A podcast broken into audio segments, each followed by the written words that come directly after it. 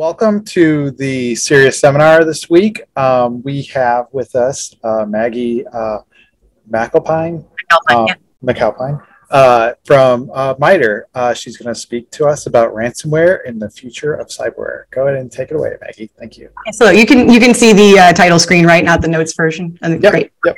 We'll launch right into it, guys. Thank you for your patience. Really apologize about that. Um, just a quick disclaimer. This this uh, this presentation was actually put together back when I first agreed to do this panel uh, when I was still at Cybereason. I am since moved on to MITRE in the last few months. So if there's uh, stuff that's a little bit out of date, again, I deeply apologize. Um, this is not what we are what I've been working on these days, but it should be give or take two months. Depends on how bleeding edge you want to be. Um, but basically, what I'd like to get into is uh, a little bit. First, I will uh, just introduce myself. My name is Maggie MacAlpine. Um, in the past, I've been I've been in the cybersecurity world for about 12 years now. I've been um, in and out of a lot of security-minded startups as well as the election security world. Uh, probably best known if you were to like Google me for other appearances, uh, doing election security work with the DEF CON voting machine hacking village. Um, and back and uh, back in uh, beginning of August, actually, I, I moved on to MITRE, uh, where I'm with the Center for Threat Informed Defense, with which is a nonprofit um, geared towards creating uh, MITRE ATT&CK-friendly tools for practitioners uh, on a pro bono basis. Uh, really, some fantastic uh, tools coming out of there. Um, but I continue to be personally fascinated by ransomware, so uh, and and the criminals that conduct it and what it could possibly mean for the future, um, as this presentation says, of cyber warfare.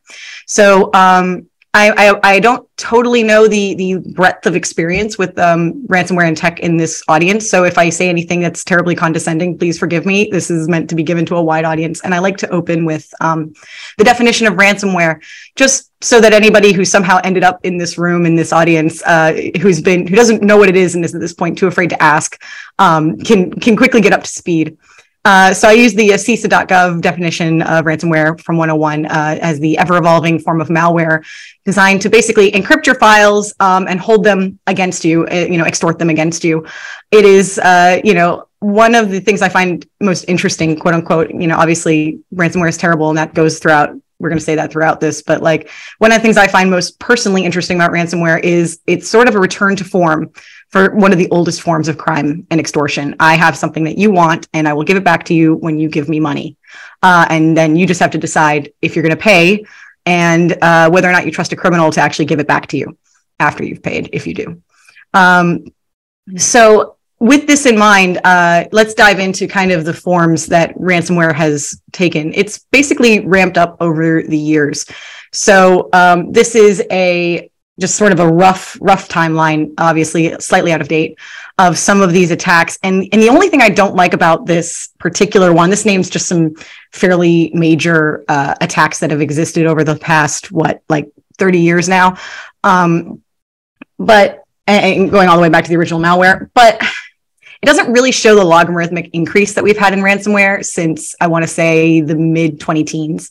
Um, the real, there's been some question around why there's been this sort of sharp rise in ransomware. Back in like, I want to say 2016, 2017, uh, we saw more. Um, small scale ransomware. We saw it hitting individuals. We saw it hitting um, civilians like grandma, you know, give us $500 and uh, you will unlock your computer for you again. And there was even a certain degree of mercy that we would see in the early days where like if a criminal hit somebody who like an individual who like really couldn't pay, um, they might let them go.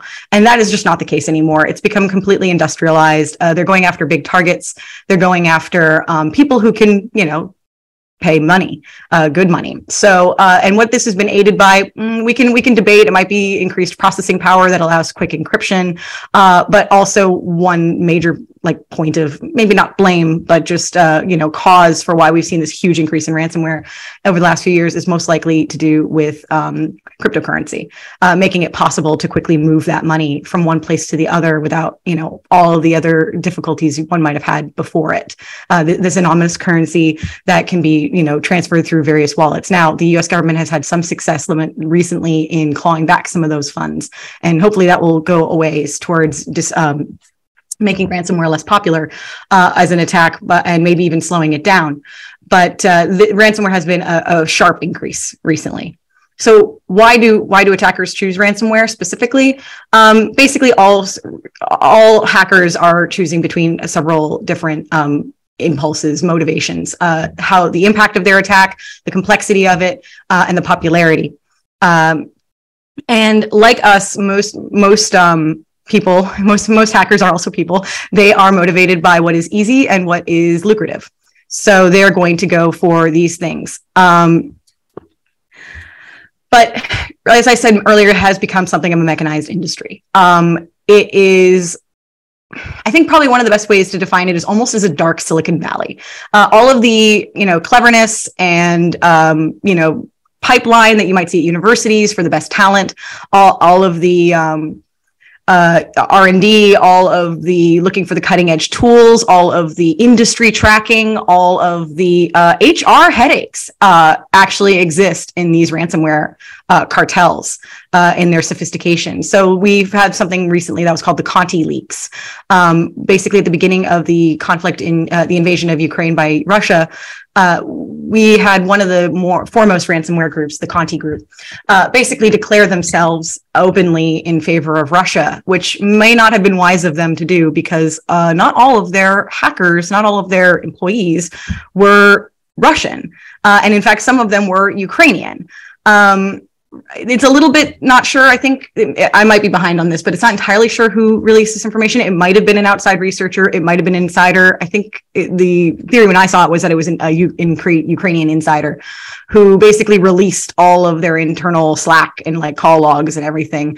Um, all of their, excuse the term, all their bitching about HR. A lot of them wanted to get time off. Their, you know, complaints about how the higher ups were getting more profit share than the grunts down below. Just all very like typical corporate stuff uh, in a very funny way. And uh, I believe Brian Krebs uh, of Krebs Security is the one who gave, uh, who went through all of that and uh, basically disseminated it for easy, you know, con- uh, understanding and use. So if you're ever curious about the internal workings of a dark, you know, organization like um, Conti Ransomware Group, uh, definitely go check that out. That's a definitely a plug I would want to push along to you guys. Um, so that's one reason we're seeing this mechanization. Now, keep in mind in the cybersecurity world, we are on the defensive. We are always a cost. We always have to weigh risk um, versus uh, investment. So, if you're going to be in a cybersecurity company someday or uh, providing cybersecurity for a company that you work for, you're going to have to justify your budget. Um, you are going to be on the cost side. And so maybe they don't want to put $5 million a year into something that maybe one in a hundred times is going to cost us 2 million. Um, so that's not the case on the attacker side. The attacker side, they are the sales guys. They are the profit guys.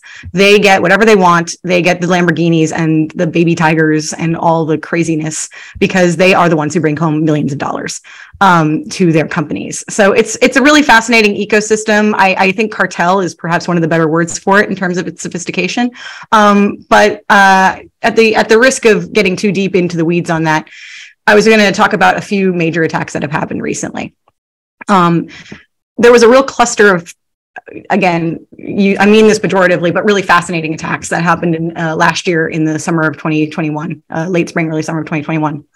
Um, we had possibly our uh, in the end uh, just to go backwards through that Spring Hill Medical Center. Just to quickly mention that, uh, lest we lest we uh, think that these guys are you know in any way good. Um, ransomware gangs tend to go after targets that cannot um, afford to go offline.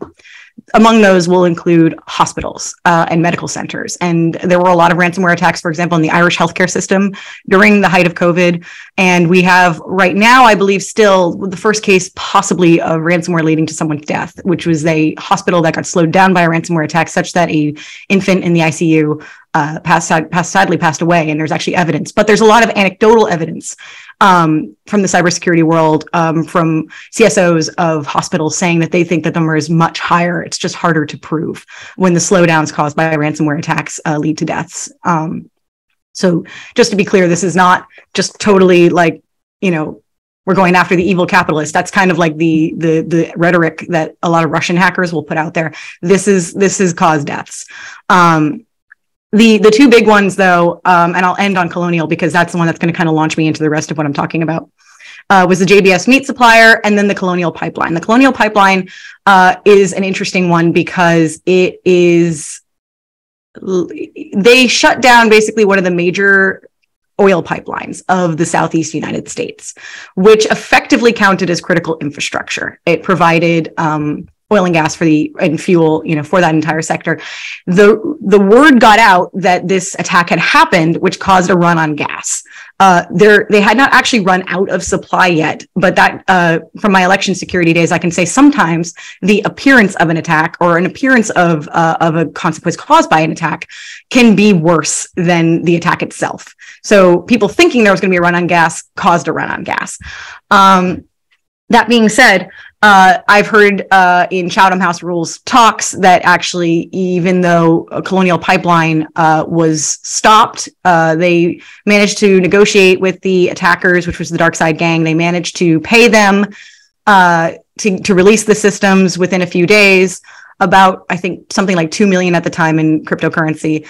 Uh, and the U.S. government was actually able to claw much of it back later. so it's kind of an interesting success story it might have it could have gotten a lot worse. Uh, there was a cso i overheard who was tied up in the airline industry who basically said the hartsfield jackson airport atlanta which is the first or second largest uh, airport in the united states was three days away from running out of fuel uh, which would have completely stalled out the entire airline not just commercial uh, not just a consumer but also the commercial. So um, this raised a, this really kind of put the us government on alert because uh, this attack uh, really kind of showed the vulnerabilities we might have to something like a ransomware attack if it gets lucky on that scale um, and how it could cripple an entire region. So that really got everyone kind of oh, waking up, paying attention. Um, this actually probably should have moved this one sooner. I kind of already covered it, which is just some of the uh, some of the uh, statistics it's it's super out of date too. It's like from 2019 of how much they've increased over the years. And uh, this increase in the ransomware attacks and the increase in the in the uh, cost of the payment. But let's just jump forward a little bit to um, how are they forcing these guys to pay? Um,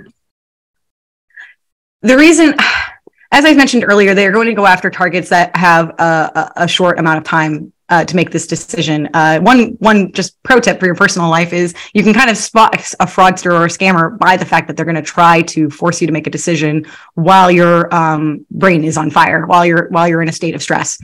Um, now, what was so interesting about the DarkSide Gang uh, with the Colonial Pipeline hack was that they didn't just extort with one or two threats. They didn't just say, "We've got your data, pay us, we'll give it back." They are going to go after you one, two, three, even four ways. One, they're going to do um, once they have your data, they're going to extort you by doing things like saying that we're going to tell the news, we're going to tell journalists that you've been hacked. Uh, we're going to go after trading so that we're going to let this information go such that your stock will be short sell sold. If you don't pay us um, once or twice, we might take all of this data we have and release it on the dark web. So they're just going to piece out every single way they can make you pay once they have you um, because they are trying to, of course, make money. And now that they have what you need, what you want, they're going to get it every single way they can. Uh, and this is just the actual quote uh, from 2020 uh, of um, one of the things that DarkSide put out. Now, what's interesting about DarkSide's little little uh, rant, you know, note here is that they also have some claim to principles.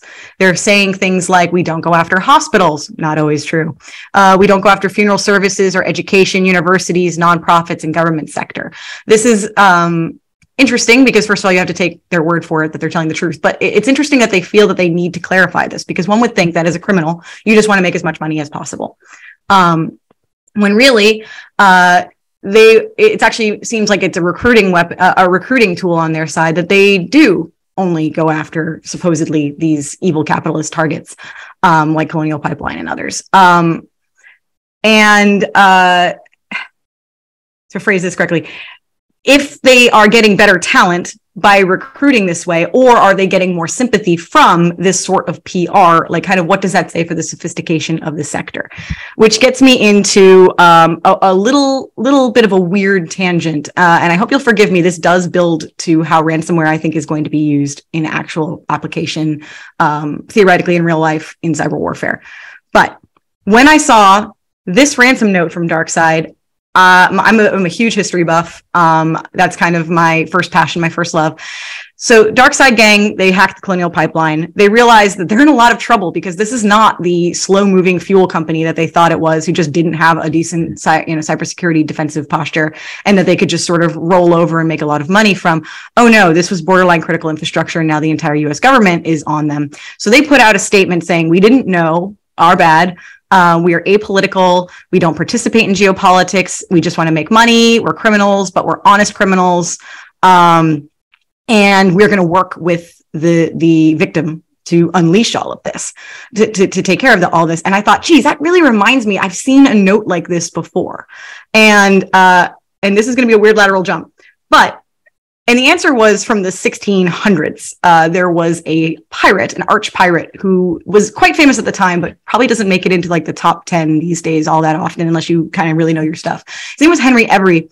He uh, was caught, he, he would make the claim he was uh, that he was an Englishman who was a pirate who wouldn't go after English targets. This gained him a lot of popularity and fame back in England. It kind of gave him a certain amount of shelter. Uh, he was basically only supposedly going after English enemies. Now, uh, this was not entirely true. As I said, uh, criminals tend to lie sometimes. Uh, Henry Every puts out a letter after he's caught going after English ships that he said he wouldn't go after. Uh, and he basically said, I, you know, uh, this is a lie. I've never, I am yet an Englishman's friend, uh, and I would never do this. And and I, I, might be a criminal, but I'm an honest one. So I sort of was going, oh, well, that's interesting. Why are these criminals both kind of echoing each other? Why are they putting these principles forward? Why aren't they just saying, yeah, I'm a criminal. I just get it, you know, you know, money wherever I can, and I would never hit state targets, state targets that might get me in trouble.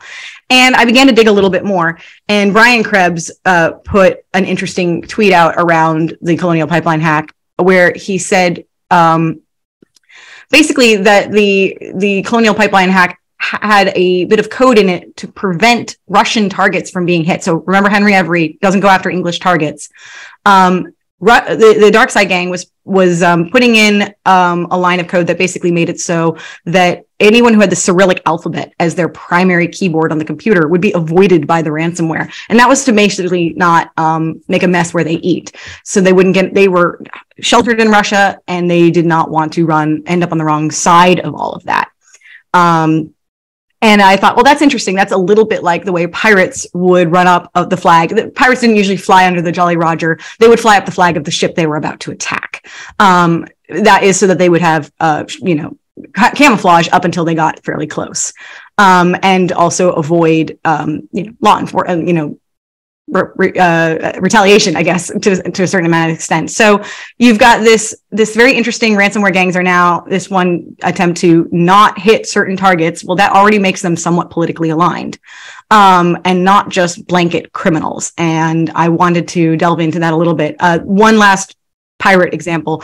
Uh, another one, slightly better known, named Benjamin Hornigold, was a former English privateer um, who also refused to hit English targets. Uh, his crew mutinied on him during a lean year, uh, basically saying we can't afford to not go after English targets anymore. Uh, and he uh, was taken out of command and left that crew. Maybe they should have listened to him because the English came down on them like the fist of an angry god. Um, and he went on to become a pirate hunter in a story of black hat to white hat, uh, you know, rehabilitating quote unquote these these uh, former black hat hackers to now go after their former competitors and colleagues.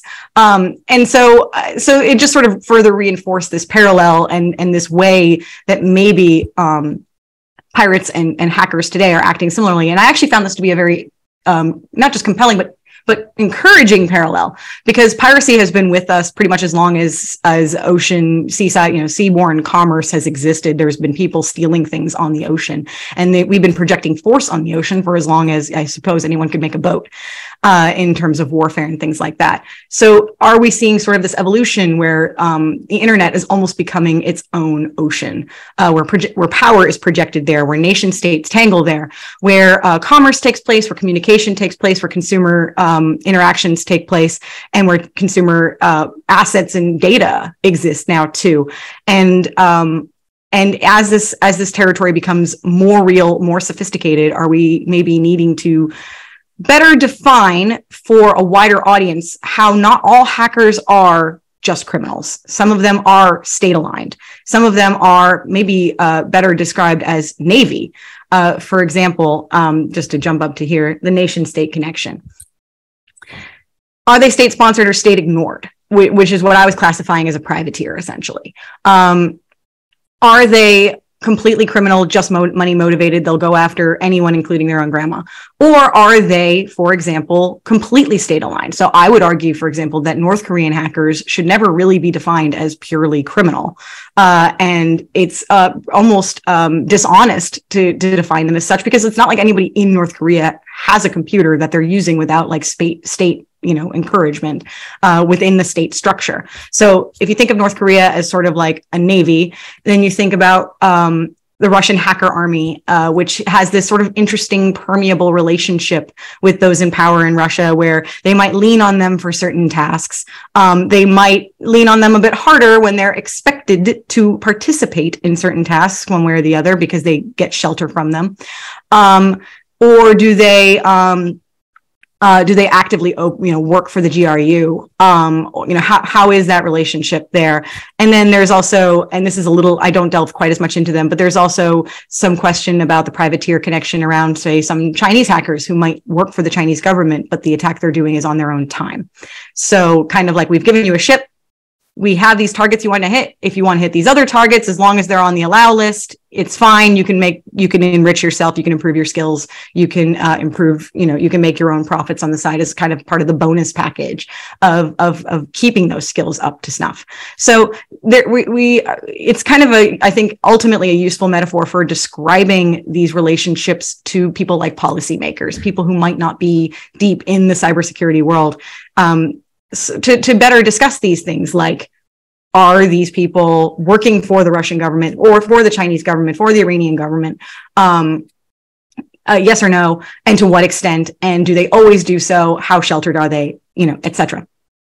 So uh, we mentioned the kill switch in this Cyrillic keyword. Uh, just the the note about money laundering. Yeah. Um, last note on uh, on this sort of weird permeable relationship between ransomware gangs in um, Russia is that the number one uh, cryptocurrency exchange in the country is in the same building as like the office of one of the foremost ransomware gangs. Like they share a skyscraper.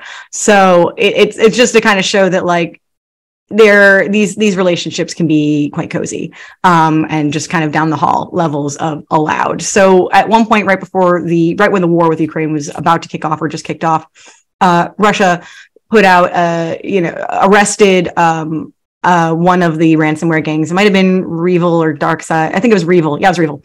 Um, and uh, there's a big video of it. It's very dramatic. They're these guys are in cuffs. They've got bags over their heads, etc. But it's like I would love to know the ending of that movie because I have no. I don't think we have any proof that these guys actually ended up in any kind of jail, especially because they might have just been uh, voluntold to help out with the Ukraine effort after this. So who knows what really happened there. Um, but what they told the United States was, look, you should you should get out of our way. You should let us do what we want to do to Ukraine because otherwise we're going to let these ransomware gangs just run amok. Um, and which is like, well, how is that any different from what you've been doing before? But but the tacit, uh, you know, the, the, the tacit sort of shakedown aspect of that was, you know, you you better play nice with us, or we're just going to shelter every hacker criminal in the world, and we're going to turn them outwards at you, and there's nothing you can do about it because we have nukes, and you can't just like come in and black bag these guys. Um, so that's all very interesting. I do wonder because I don't know because a lot of this presentation was first formulated before the invasion of Ukraine.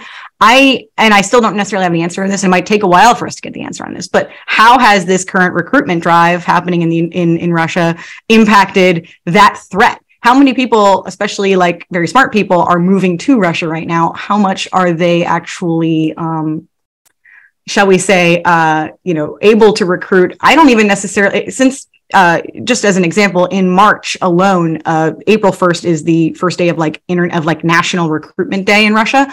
From March to April, the number of tech people who fled uh, Russia in the fears that the border would get locked down was 5% of the entire sector in one month.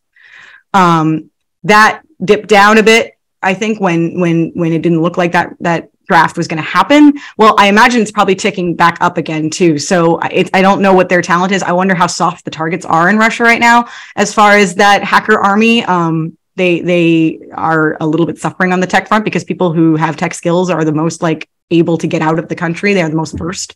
So it, it, I, I, don't have a conclusion on this. It's just something I find interesting to watch um, with an eye to the long term, which is what is their tech sector and even their criminal tech sector looking like right now um, in the wake of all of this. And now that they're not a, a desirable destination to go to, maybe as a criminal, uh, to avoid prosecution somewhere else. So I, I, I, sort of the promise of this presentation obviously was that we were going to get into ransomware specifically as a tool of cyber warfare.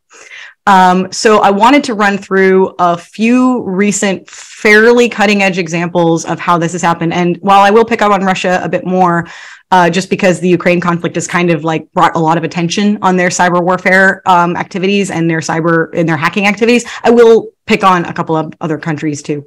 So we'll just quickly get uh, one of them out of the way. There was an interesting case uh, of ransomware being used as camouflage by uh, Iranian um, government for you know government organizations.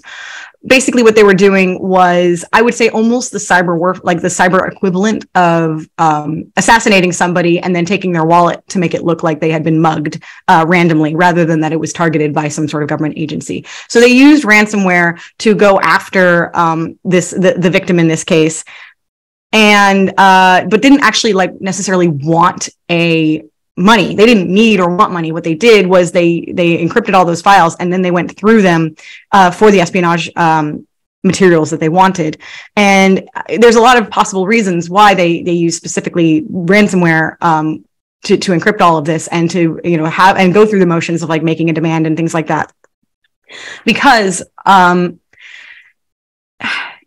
maybe it was the best tool. Obviously, money is a huge motivator, probably moves a lot faster than government. So maybe they were using that as one of the, the best ways to lock down those systems and get them into their own custody. They might have done it to hide their own government involvement.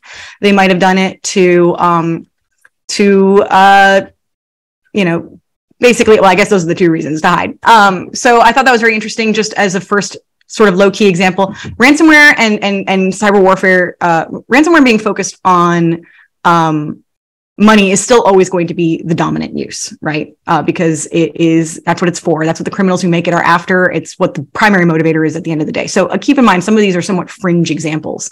Um, but likewise, cyber warfare is almost always still focused largely on espionage. And there's quite a few reasons for that. I, going into the Ukraine conflict, uh, thought that we would see an uptick. I think many people did an uptick in like the sort of attacks that would actually shut down systems. Um, but it still seems to be primarily espionage and, and things like that, which and and trying to knock out satellite systems and whatnot. Uh, th- those seem to be the primary goals. Partially, it seems because like they don't stay down for long. It's easier to just mortar fire, uh, you know, an electrical grid rather than take it down with a hack. But also, there's a problem where it tends to spread. Uh, GRU has been noted several times of create. I think uh, there's been a couple of very high profile instances of the GRU attacks actually spreading beyond their intended targets uh, in Eastern Europe to the Western world and even to themselves. So uh, that's another reason why cyber warfare is this sort of like we're going to take down your power grid uh, might not be the best idea. It might not be as common as we see.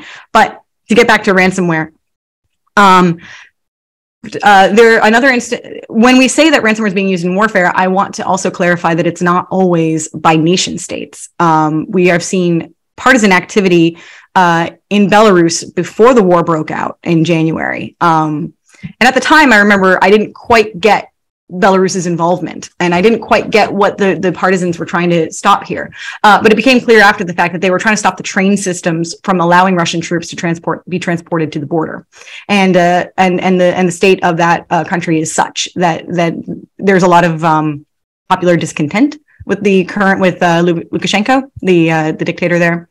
Um, and uh, this was and and those people the belarusians uh, partisans were against the invasion of ukraine for a variety of reasons obviously. So what they had done was they shut down the rail system using a from the sound of it an off-the-shelf ransomware attack which was very interesting. And it's interesting as a expression of how cyber warfare kind of like going back to that privateer comparison cyber attacks are a bit like privateer attacks and shipping, you know, naval attacks in that a individual or a small organization can punch above their weight class. Think Somali pirates who can actually shut down the shipping lanes of incredibly powerful and, and you know, well-funded nations uh, with just a few fishing boats. Think about how these Belarusian activists were able to shut down the rail system using off-the-shelf ransomware tools. Um, and we're going to get further into that and how resource resource uh, limited this is. And and actually if if you had the good fortune to be at black hat this year or to watch the keynote with jeff moss he sort of spoke about this. It's actually really worth seeing because he talked about the super powered individual uh, the, the individual who has the keys to the kingdom in some of these you know systems that de- determine how our world works as far as you know how websites uh, you know are there like how a private company could theoretically take an entire country offline as we saw with a lot of tech companies denying their services to russia. And, and these are just small organizations. They didn't have necessarily the us government's you know they, they just made a principled you know decision on their part. They weren't being told to do this necessarily. So in this world in this new ocean of the sort of the internet think about the fact that you know you could just be ransomware gang who or a, a partisan group that is using ransomware tools um, to take out and to stop and to stymie the goals of major nation states major powers nuclear powers. And i just find that you know personally very interesting. Um, going back to conti so uh, another thing uh, so we've now talked about partisan small groups going again we, have talked about you know espionage by a nation. We've talked about how um, uh, we've talked about how uh, just individuals in places like Belarus could use ransomware to turn off the goals of places of, of larger powers, but also how these this permeable nature, this Russian hacker army, um, this uh, semi-criminal, semi-state, okay, look the other way um, stuff, how it can actually congeal and solidify. Now, Conti, when they the Conti leaks happened because the the the Conti Russian dominant Russian ransomware gang said we are pro Russia, we are against Ukraine, and we want Russia to win this fight. And unfortunately, they were all former Soviet bloc. Somebody in there didn't like what they were saying and said, "Ein Minuten bitte, um, don't do that. We actually don't agree with you. And they actually did, by the way, Conti pull back on those statements and say, well, actually, no, uh, we really are apolitical because apparently it caused quite a bit of conflict internally. But again, you have now patriotic ransomware cartels who are who are choosing their targets based on their national alignment. Think Henry Every and um, and uh, and Benjamin Hornigold choosing not to go after certain targets, maybe to keep themselves safer at home, maybe because they're actually powerfully motivated uh, by their own country. Um, and they are using ransomware as a tool for this. Uh, and I, I, I sort of my heart kind of goes out to anybody who might get hit by one of these gangs, which again, I think this will be one of the minority of attacks, at least for the near term. But imagine being like the guy in charge of the Belarusian railway and being told, like, we want, we, we're not, you can't pay us to make us go away. You have to just listen to our demands. You have to tell Putin to get out of Belarus or we won't unlock this train. Like and it's just like how the hell am i supposed to do that? Um and and and this could have happened with with colonial. We were actually in, in the us incredibly lucky that uh, the colonial pipeline attack appeared to blink. The attackers blinked and they did not want to try to hold out for a larger ransom. They were too afraid of the consequences. Um because imagine if that had been someone like Al Qaeda or a, a, a, terrorist organization that really did just want to drain that area of its oil and gas, or who wanted political prisoners freed, or who wanted some sort of policy decision to be made as part of the ransom. And you have no way of paying to make this problem go away. So that's just like sort of some future nightmare scenarios that are are you know less than great uh, and just something that this tool of ransomware, this very basic return to form of extortion, I have what you want, kind of allows uh, these discussions to happen. Um, and finally, this is a little bit like this is a little bit like partisans, but it's not because it's like not domestic. But there was also some rumors uh, of of people who were pro Ukraine taking Russian ransomware and turning them against Russian companies. So this was actually, I think, a Finnish group, maybe uh, from Finland, uh, but they basically took those again those off the shelf ransomware attacks. They sent and they said like we don't want money. But we're going to lock down all your systems, Russian company, and uh, our and we are doing this because of Ukraine. We're putting it right there in the body of the of the message uh, that this is retaliatory for your invasion. This is activists. Um, which is another, you know, fascinating, I guess, uh, sort of ominous use of, of ransomware tools.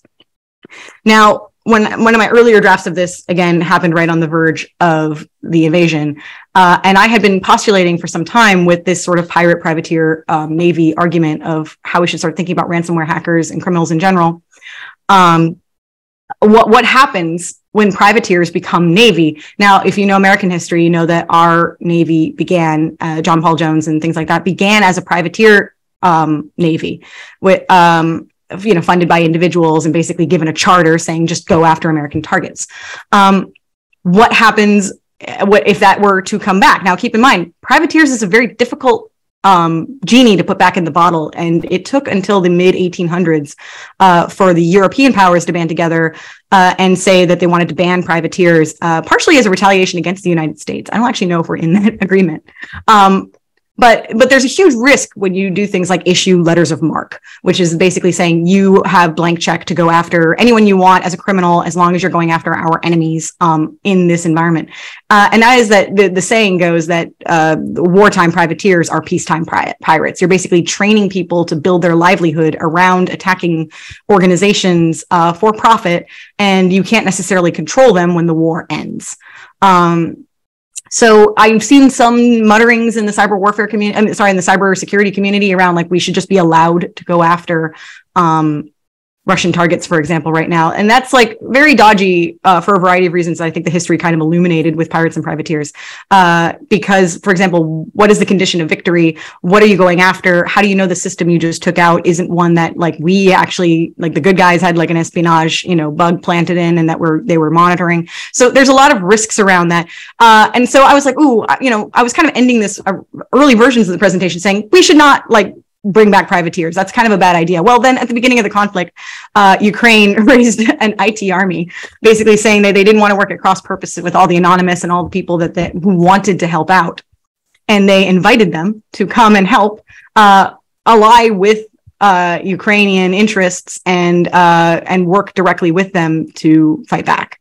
Uh, I have not necessarily followed up on where that is yet. I don't even know if there is a place to follow that up with. It might be a long time before we find out where some of this stuff all ended up. Maybe it won't be until the history books, but it is very interesting to have gone from, oh, gee, I wonder what happens when these like sort of loose cyber uh, privateer armies maybe get formalized into more serious cyber navies in the future. And what will that look like in 100 years? Only to have this kind of news break like right around a week after I had kind of begun to postulate that.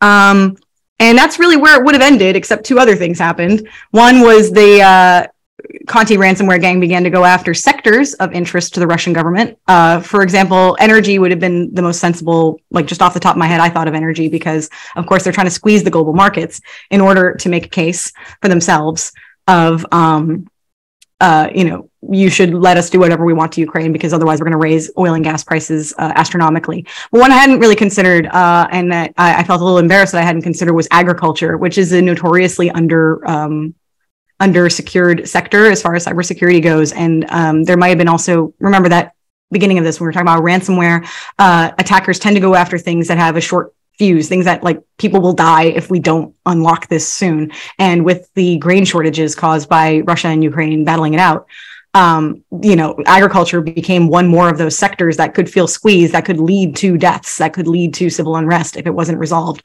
So, was it the Russian government directly? Was it a privateer? Was it a patriotic hacker?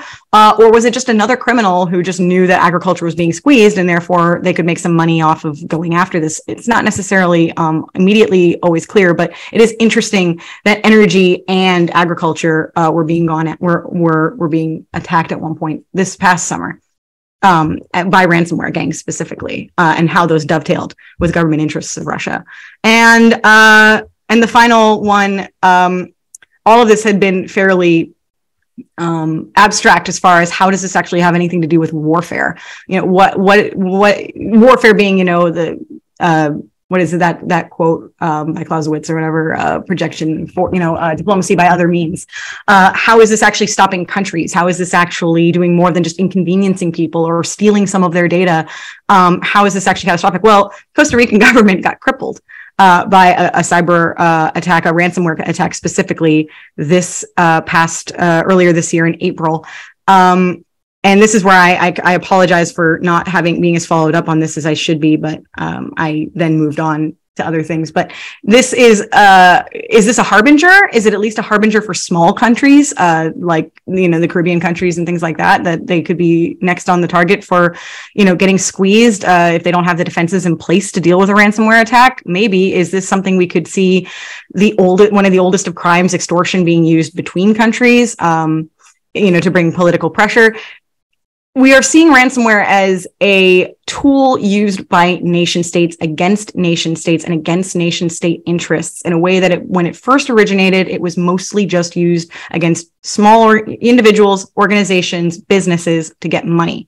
Is this going to expand further?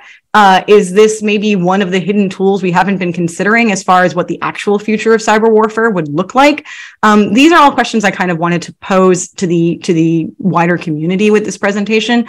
Um, but most of all, uh, just to highlight that these tools are being used in this environment, still in the minority of ransomware attacks, but who knows whether or not that will increase over time, especially for countries that maybe are financially squeezed. North Korea uses ransomware, for example, as I mentioned, uh, to to replenish its own, you know, to get around sanctions and to replenish its own uh, reserves. So you know, it is a tool out there and tools are meant to be used and they are being used in ways that mirror some historical events, as I mentioned, private prior and feed into this larger question of what is cyber warfare going to look like. So I, I, hope this was of interest to all of you. Um, I, I, would love any questions you might have. Um, if you like those graphics, uh, credit goes to Cybereason. They are an EDR company. You should check them out. I'm no longer with them. Uh, and I, uh, uh and whatnot. So we'll just leave that there. Uh, and I, I think we can go to questions now. So, yeah. Uh, Hi, Maggie. Yeah, thanks. Um, looks like we have two questions in the Q and A, and I'll just go ahead and read them to you. Okay. Yeah, I couldn't see that one. I was projecting very easily. So yeah, oh. sure, no problem. Uh, let's see. First one: if the human and technical issues that make ransomware possible are hard problems without immediate solutions, do you think regulation limiting the funding mechanism, namely cryptocurrency, is a potential approach to limiting the market incentives to these sorts of attacks? So, um, yeah. yeah. I understand. So, should, if we just stop using, if we limited cryptocurrency, could we stop ransomware? Um, I am going to be careful with how I announce this because cryptocurrency people tend to be very passionate about cryptocurrency.